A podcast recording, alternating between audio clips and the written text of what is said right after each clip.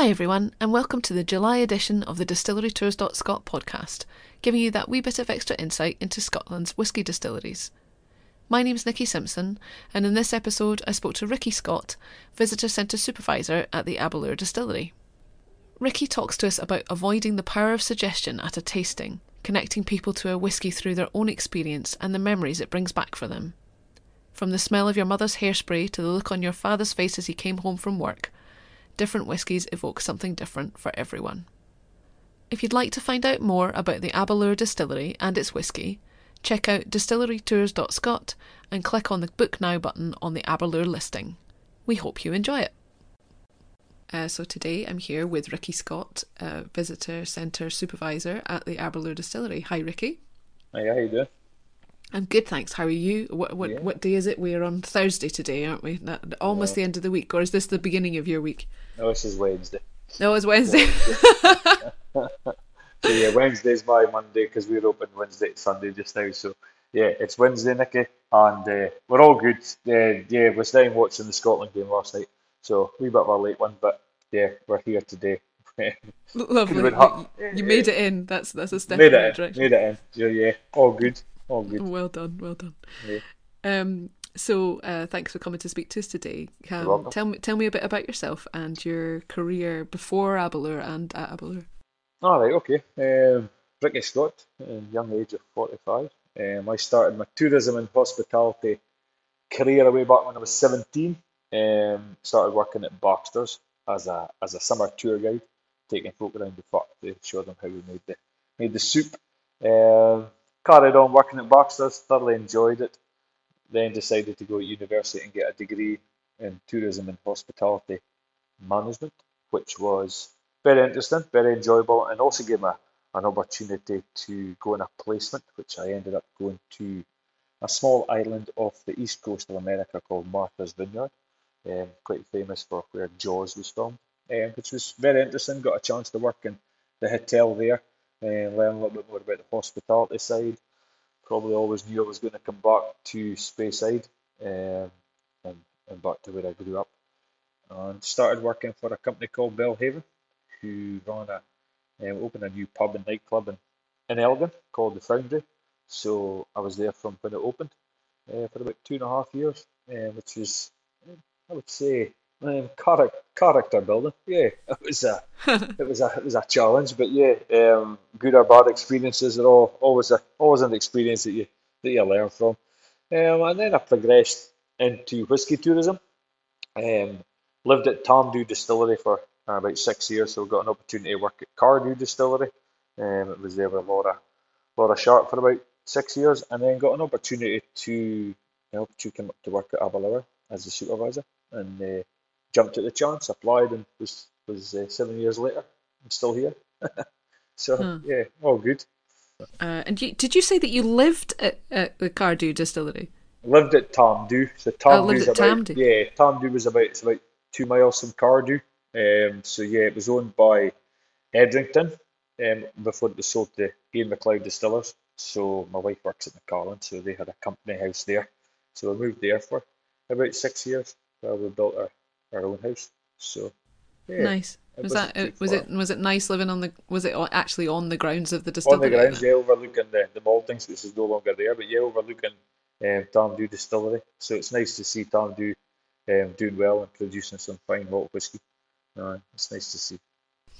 And so you applied for the job at uh, at Aberlour then. Um, and what's it like? What's it like working in the heart of Speyside? Brilliant, brilliant. Yeah, it's uh, it was just a natural progression for me to go um, from Cardhu and to kind of step up a level and, and join the team at Aberlour. Um, yeah, Aberlour's location is is brilliant. The distillery is lovely, and some people use the word quaint, and uh, it's just a it's just a popular, a local a local drama as well. You know what I mean? The ten year old is pound for pound probably one of the best whiskies in the world, and it's it's known locally as, as being the dram, the go to dram. It's one of those where the cork just kind of doesn't get put back in the bottle type thing. So um, yeah, the heart of Speyside, Speyside is home, and it's yeah, it's always going to be probably.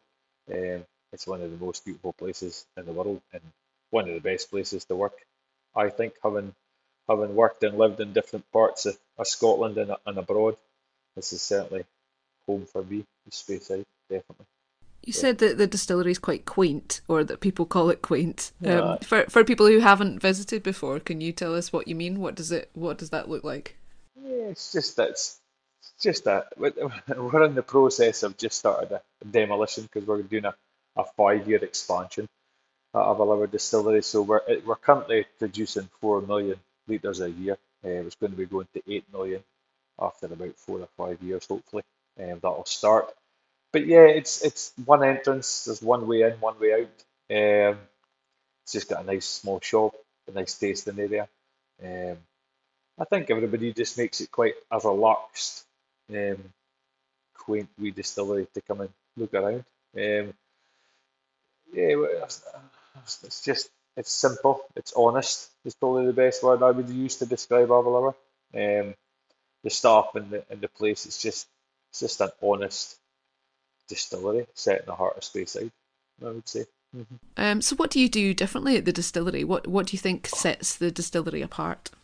I think for me, yeah, Speyside is it's just got so much variety on offer. You've got um, different distilleries here. You've got Macallan, the first underground distillery. You've got Glenlivet, the, the kind of first one recognised. You've got Strathisla, the oldest working distillery. You've got Cardhu's just gone through a major refurbishment. And I think for me, Speyside needs to be seen as our city. So you're all in competition, but you're all you're all supporting each other to try and bring people to Speyside and just let them enjoy what we have to offer in Speyside, whether it's the cooperage, whether it's having a cup of coffee at Glen Grant and having a look around the gardens, going for a round of golf, going hill walking, anything we can do to try and help that is going to be beneficial. And for me, trying to do some things a little bit differently to other other visitor centres is always a good thing. And what we do here is one of our tastings is served in black nosing glasses, so we don't the, the, the visitors don't even see the colour um, and we don't really tell them much about the product before they taste it. And a big thing for me is I'm not saying there's anything wrong with tasting notes, but I almost I want people to give me their honest answer of what they're what they're thinking about the product rather than agreeing with what Rikki said. I want them to give me their opinion, and the power of suggestion is always there if you give them the tasting notes prior to them tasting it. So when they sit down with their four glasses, they don't say, oh, I, I don't go, right, number one is this and number two is this. I just say, give number one a try and let me know what you think. Have it neat, add a little bit of water, see if it changes. Does it change for the better? Does it change for the worse? And then as we progress through them, it, they can either decide whether they want the bottles revealed one after the other, uh, after their tasting, or just at the end. And I think for me, it just sparks a, a bit of a converse, conversation between the people that are doing the tasting. It's not for me to tell them what they should be getting from the whiskey. So if if we can do just things up just a little bit different, maybe from some other people, um, it, it just makes it more enjoyable. If they're going to other places and they get something a wee bit different there, it's just to give them a bit of hopefully a bit of variety if they're going to visit four or five different visitor centres in the area. You know what I mean? So it's it's yeah. just to do things a wee bit differently.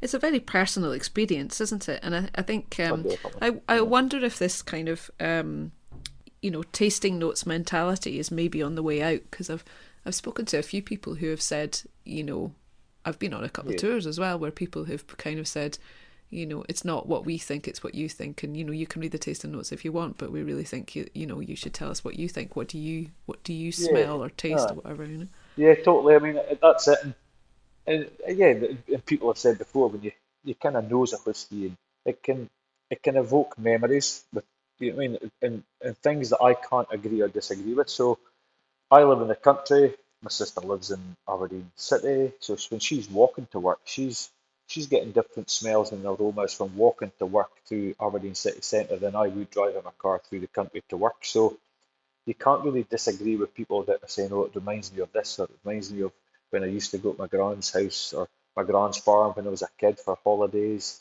or a Pacific boat trip you had with your, your dad, or and I was doing a tasting whiskey festival about three years ago, whereas the lady just picked up whiskey and she smelt it and she just went, "Oh," and I'm like, "What's up?" And she says, "This just reminds me of when I was a kid. My mum and dad were going out for the evening. When I walked into their bedroom, all I could smell was my mum's hairspray." And she says it doesn't smell like hairspray, but just takes me right back to that moment. And she was she was quite speechless. She was just like, I'd never ever thought this would ha- this would happen. And she just says it honestly, it took me right back to that point where I just walked into mum and dad's bedroom, and it was just that instant smell of mum and dad were going out for the evening. Just that hairspray. As I say, she's not saying it smells like hairspray. It just it just triggered that memory for her, and that means that if she ever tries that Aberlour that she was smelling, nosing, that she connects emotionally with that product. If you know what I mean, it's not.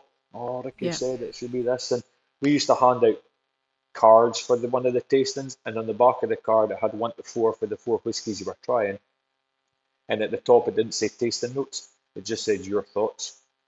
So if you jot down your thoughts of what the whiskies in, then when you refer back to it, you understand it a bit more rather than, ah, that guy Rikki Aberlour said it should be this, this, and this. So it's not that I'm disagreeing with tasting notes because they're obviously there to help and guide people, but if we've got them here in person, then it, it, for me, if I've had some of my most enjoyable tastings have been where I've given the visitors nothing at all. Aye, nothing. Not even an age or a cast type or a strength or anything. And it just gives them a more honest answer of the one that they enjoy the most, the one that is, is the favourite for them, rather than it's the oldest or it's the more expensive or it's in a sherry cask. Because when you've got a sherry cask sitting against a bourbon cask, side by side in glasses, if you're a big sherry cask fan, in my opinion, you of head towards that with your eyes, and you've already made the decision that the bourbon one might taste okay, but it's never going to taste as good as the sherry one I have here. Whereas our Aberlour 13 year old distillery exclusive bourbon and sherry, the sherry one is more popular, but the bourbon one has actually surprised quite a lot of people that were big Aberlour sherry cask fans, and they've gone away with an Aberlour bourbon extraction as opposed to the sherry one. So yeah, it's it's good. It's good that when that happens and they, they of understand that it's not always about how it looks or what the age is or what the strength is or where it's from. It's just what you enjoy. And it takes the pressure off a little bit as well. I think for people who are novice whiskey drinkers, um, you know, there's this kind of pressure to go, oh well, I must like that one more because it's aged longer, or Yeah, it's, aye, or it's, you know, it's it, as you say, like a sherry cask or something. And if you don't like it, or if you, you know, if you have a stronger um, emotional pull to a different one, that can feel sometimes a little bit like you've done the wrong thing. You Aye, know. yeah, it does. I know completely, and it's and it's not that we're ever trying to trip anybody up because that's not what we're here to do. It's just that I had three guys from Germany that came in to do a tasting. They were numbered one, two, and three. So we just we talked through it and we kind of we, we talked about whiskey in general, and that can lead to other conversations about hobbies or interests that you have. And then they, they said, yeah, we were all in agreement that the 18 year old is the best one. And I'm like, well, how do you how do you know when I haven't told you what they are? And they said, well, number three. And I said, number three is not the 18, number three is the 12. But they Oh. automatically thought that one, two, three was going to be 12, 16, 18. Yeah, the, so it would yeah, be done I I would say the majority of people understand that we're we're just saying, look, guys, it's the same with people that are not big fans of blended whiskey, single malts, because they are far superior. No, no. And we've got an opportunity because we're owned by Chivas Brothers. We've got an opportunity to kind of let them know that Ballantine's 17 for me, wow, it's absolutely stunning. It's beautiful, and it's just to get them to understand that yeah, without maybe the blenders back in the day creating these blended whiskies, would you have the same choice of single malts today as you do? I don't know. Probably not.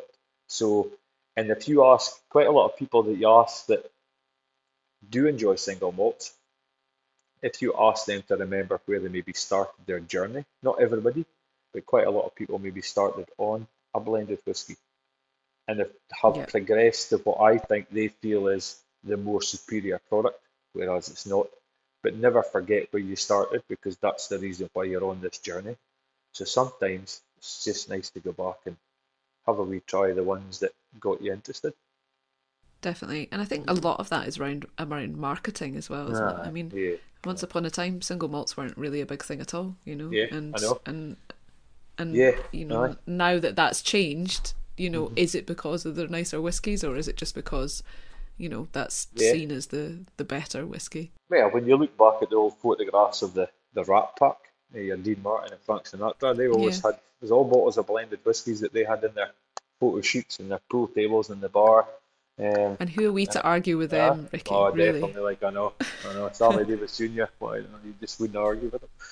So yeah, it's that, it's that type of thing, and, it, and again, I've always said to people, we're not here to trip you up, we're not here to tell you you're doing things right or wrong, we're just here to hopefully enhance your experience and just let you en- enjoy Scotch whisky. Just, in, uh, yeah, obviously Aberlour is the best by far, but so it's obviously it's just wanting to enjoy Scotch whisky, but everything about Scotch whisky, everything, and, and again that's why the Cooperage is brilliant that we've got it in Speyside because people can go, I've been to 15 distilleries. I'm like, well, have you been to Cooperage? No. Well, you, until you go and see what happens there, you don't really understand what happens after the production because that's yeah, it's a big part of it, but your maturation is a major part of creating all these different expressions. Definitely, So- I, I absolutely believe that that you know seeing every part of the production, um, or not just the production, but you know everything that goes into it is much more fulfilling experience. huh? Yeah, yeah. Um. So, uh, tell us more about the distillery then and its history. Right, okay. Um, Aberlour Distillery was um, built by a guy called James Fleming. Um, very much a kind of man of enterprise, vision, and compassion. That's what people say about James Fleming. So Nice. he was uh, he was born on Tom Farquhar's farm in 1850. He was the son of a tenant farmer who leased his farm from Ballindalloch Estates. Um, kind of due to ill health, he was very interested in what his father did for a living, but due to kind of ill health and doctor's orders, um, he gave up the farming um, career path, but decided to kind of become a, a grain dealer because he was quite interested in what his his father did. So um, hard working. Um, he was very steady, very ambitious uh, young man. Um, expanded into milling as well. So he bought the mill of, of Rothery. Um, so it was an industrial hub of Aberlour at the time, and it basically meant that he could expand. Um, he could grind his own grain uh, and also saw wood at the mill, which served both purposes for him. So yeah, um, he then decided that he kind of wanted to kind of learn his trade in the, the kind of whiskey making industry. So he took out the lease on Dulnewen Distillery, um, just down the road from Aberlour, um, to Uh-huh. learn a bit more about that as well. So um, he then was, quite an easily respected, he was kind of a respected businessman in the area, um, and he was a local bank manager as well. So he learnt his kind of learnt his trade, learnt about the grain, learnt about production, learnt about the finances, and then in 1879 construction started on Aberlour Distillery. So within a year, uh, whiskey began to flow um, through Aberlour Distillery, um, and a journalist called Alfred Barnard. Um, he visited Aberlour in the 1880s as part of his comprehensive study of Scotch whisky distilleries, and he described James Fleming as his new establishment, his new distillery, as a perfect modern distillery. So, yeah, a ve- a, very much a man who kind of done his homework, did the groundwork, learnt the trade, learnt about barley, learnt about the grain, learnt about the finances, had already had already acquired Mill of Rothery, which is where the distillery was built. So he had all the local water sources, the water powered the mill. So everything was here, but he just wanted to bide his time until he was just ready. And when he did it, it was it was good. So um, yeah, I mean, the man himself was very much a man of the community. Um, for example, he was the chairman of the school board, and when gas lighting arrived in Aberlour in 1886, he paid for many of the new street lamps. Um, he drew up plans for the public hall, which is called the Fleming Hall, which was built in um, 1889. Um, so that still stands today, um, the Fleming Hall. He then um, left money. Um, the foundation, the James Fleming Foundation, built the new cottage hospital, the Fleming Hospital, which opened in 1900 and is still operational today. And then he also left money to build a, pedestrian bridge across the River Spey, um, so that people could come from the other side of the river safely um, to do their business. And it's known as the Penny Brig um, because it was a one penny toll that used to be charged on certain days for people coming over into the village. So yeah, the, the Fleming family motto is basically let the deed show, um, which basically means that actions speak louder than words. So married, never had any kids, but yeah, we, we've got kids that have grown up in Aberlour that go to the Fleming Hall for a Christmas party or a birthday party and they go to the Fleming Hospital, but you just try and make the connection with them and that it was because of the guy James Fleming that built Aberlour Distillery. So yeah, that's, that's a wee really bit cool. of history. Yeah, that's a wee bit of history um, about. Yeah, you mentioned earlier that um, the Strathisla distillery was the oldest working distillery. Is that right? Yeah, that's right. Yeah, that's right. Um, you know, I, I guess at some point, uh, you know, there must have been, you know, not much else in Speyside, or or not much full stop in Speyside before the the distilleries started to grow up. So that's just lovely that he yeah. really invested in the community as well. Aye, that's really definitely. cool. Aye. Um, and again, with I think Chris Brusso, who works over in our archives, he's been working with a guy very closely for the last couple of years um, to try and find out as much information as possible about James Fleming and the family. Um, I think they found out that the two houses beside the hospital, which are quite substantial houses, I think one was built for his wife and one was built for his sister. Um, so yeah, very much, yeah, a, a, a very much a man of the community. But it was just the way that he went about setting up. He, did, he didn't take the he didn't take the, the news of not being able to be a farmer as well. Uh, what else am I going to do now? There's nothing else I can do. He he took it on and went and became a grain dealer and really spent time to learn his trade. So when he was ready to build his own distillery, it was it was the right one. It was the perfect modern distillery. Um, awesome. So yeah. And what a legacy as well. It's really yeah, cool. Exactly. Exactly. What's the story with the with the guy? You, you mentioned something about a story with the guy with the bagpipes. Yeah, Is that him? Uh, no, it wasn't him. Um, there's a guy called Ian Mitchell who was the distillery manager. Um, he was employed at Aberlour like his grandfather, father, and brother at the distillery. Um, but he would quite regularly um, go into the warehouses and play his bagpipes inside the warehouses. Um, so his belief was that the sound waves influenced the maturation of the Aberlour liquid gold. So yeah, whether it whether it worked or not, who knows? But you can't prove him right or wrong. But yeah, an amazing, amazing man. Um, and he also when he kind of sometimes did tastings, he would lift the glass to his ear instead of to his nose. So a lot of people were like, uh, Ian, uh, what are you doing? He says, ah, he says, I can hear the angels sing.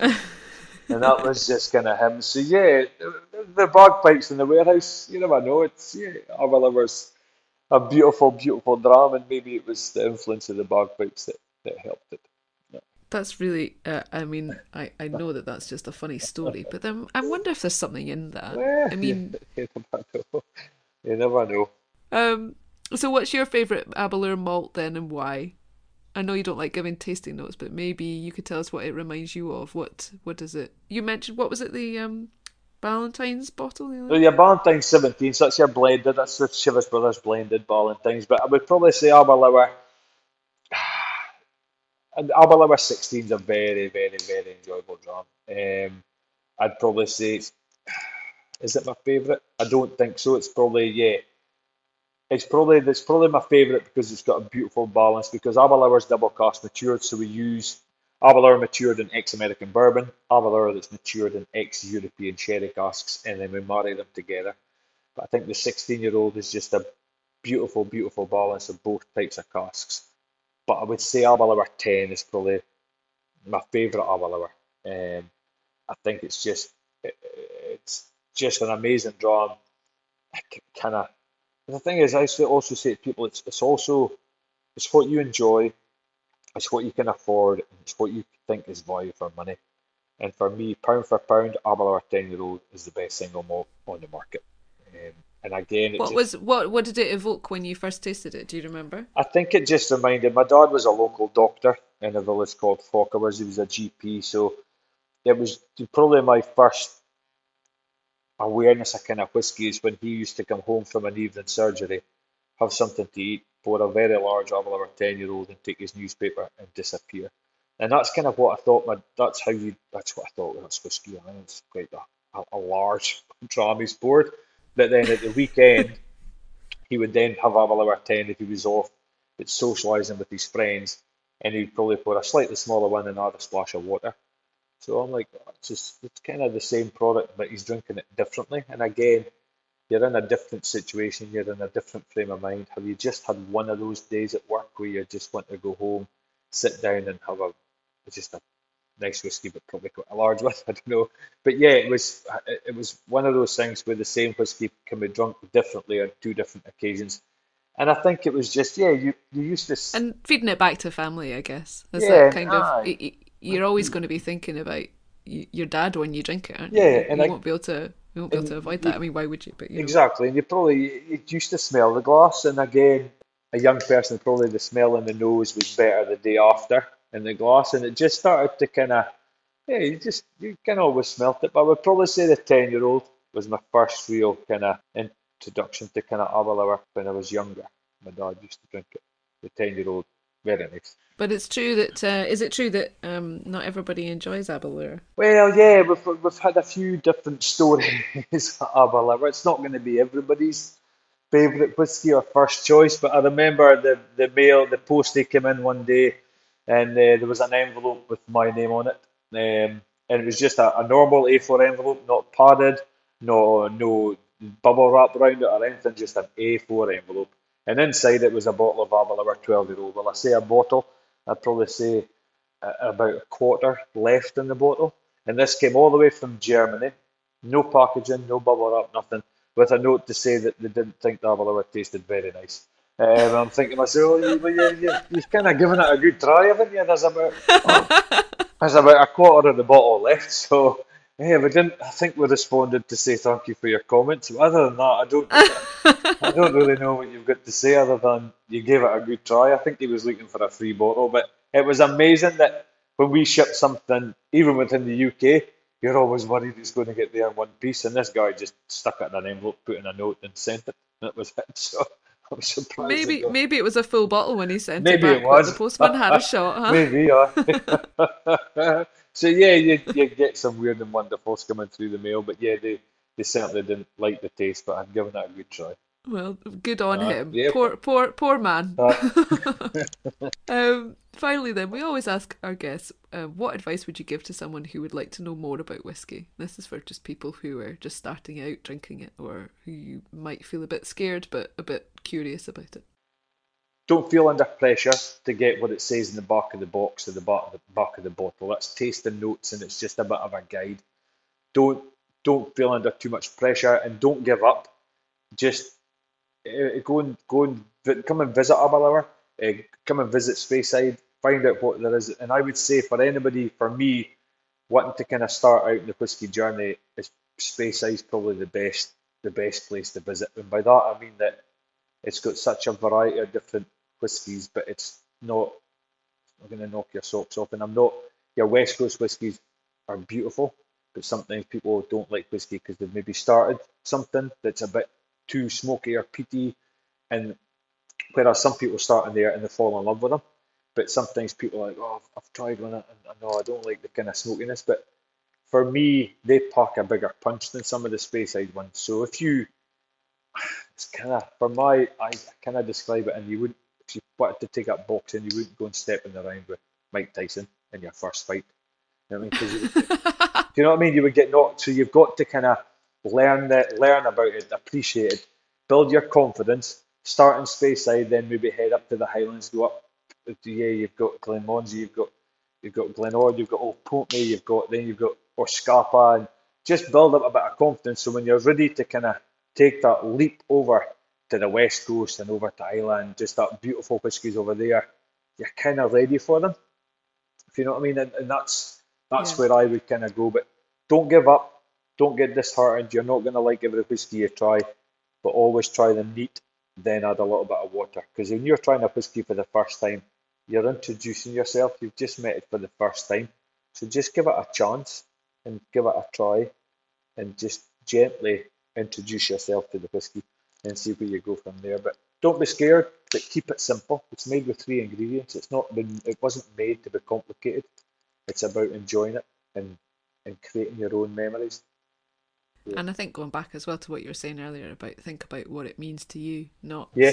not what it means to the people who've written the bottle, and not what it means well, to the person yeah, you're drinking with, exactly. but what does it evoke mm. for you? Yeah, and there's my wife's cousin didn't drink whiskey from London. No, I don't drink whiskey. My wife and I both work in whiskey. No, I don't. No, no. So we introduced her to a whiskey Mac, which was just yeah, whiskey, ginger, Stones green ginger wine, and some ice, and she loved it. So she's now technically a whiskey drinker, but not in the sense that people sometimes think you should be classed as a whiskey drinker. So it's it's it's you can almost introduce people to whiskies by going down the line of make it fun, make it refreshing, make it uh, as cocktails. Any cocktails you like, they may have whiskey in them, but you, you don't think they do because you think it should be drunk in a certain way in a certain glass at a certain time. No, you just enjoy it. And just yeah, everybody does things maybe a wee bit differently, but nobody does things wrong. Um, it's just different, and that's the most important thing to remember. Um, we're all here to kind of help and support each other, and uh, it's a it's a nice place to come and visit. Speyside is there's no better place to live really. There's no better place to live and work, and uh, it's full of honest, hard-working people, and all these distilleries we've got here are, are honest, and it's about coming to meet the people and see what see, see what the crack is on a day to day basis. Yeah. If you've enjoyed hearing from Rikki and would like to visit Aberlour, we're delighted to say they run three different tastings at the distillery. Find out more at distillerytours.scot and click on the Book Now button on the Aberlour listing to reserve your place. Distillerytours.scot has every whisky distillery visitor centre in one place. If you'd like to hear more from us, you can follow us on Facebook, Twitter, or Instagram, or sign up for our Distillery and Whisky News monthly email to hear the podcast first at distillerytours.scot forward slash sign up. Next month, we'll be speaking to Lauren Mustard, Dufftown Distilleries and VIP ambassador at William Grant Sons. We look forward to seeing you then.